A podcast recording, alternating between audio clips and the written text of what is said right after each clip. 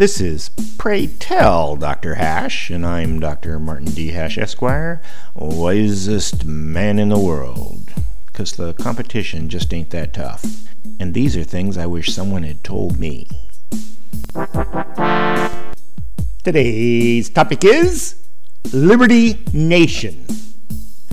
Liberty is when the wants of the individual come first, unless overridden by due process of law.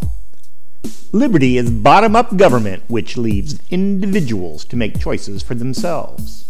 America defaults to liberty, which makes it the only liberty nation. However, that was only possible because when the Constitution was written, women, slaves, and the disadvantaged were not among the ratifiers. Now, 250 years later, all the folks who would benefit from the redistribution of wealth want to switch to socialism. Socialism does indeed serve the group better, but of course at the expense of the individual. Before the fall of the Soviet Union in 1992, America didn't have many socialists because every child was indoctrinated against communism. Even now, collectivists deny they are socialists because they do not like the taint on the word. But about half the nation is collectivist, certainly the majority of the Democratic Party, Bernie Sanders, an avowed socialist, won many states in his quixotic quest for the presidency. And the tide of socialism is getting stronger as wealth inequality increases. The reason America has been able to maintain its Liberty Nation status is because Americans are raised to be risk takers and gamblers. Just look at the popularity of both.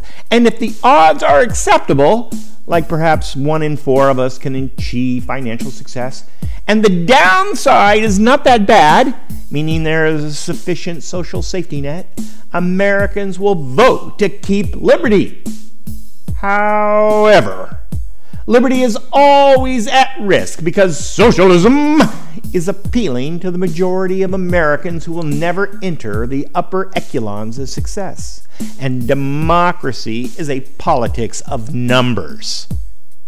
If people who believe that liberty is the best ideology for America do not defend their position by convincing the majority of people that liberty is best for them too, we will all be socialists soon. More, see my website at martinhash.com.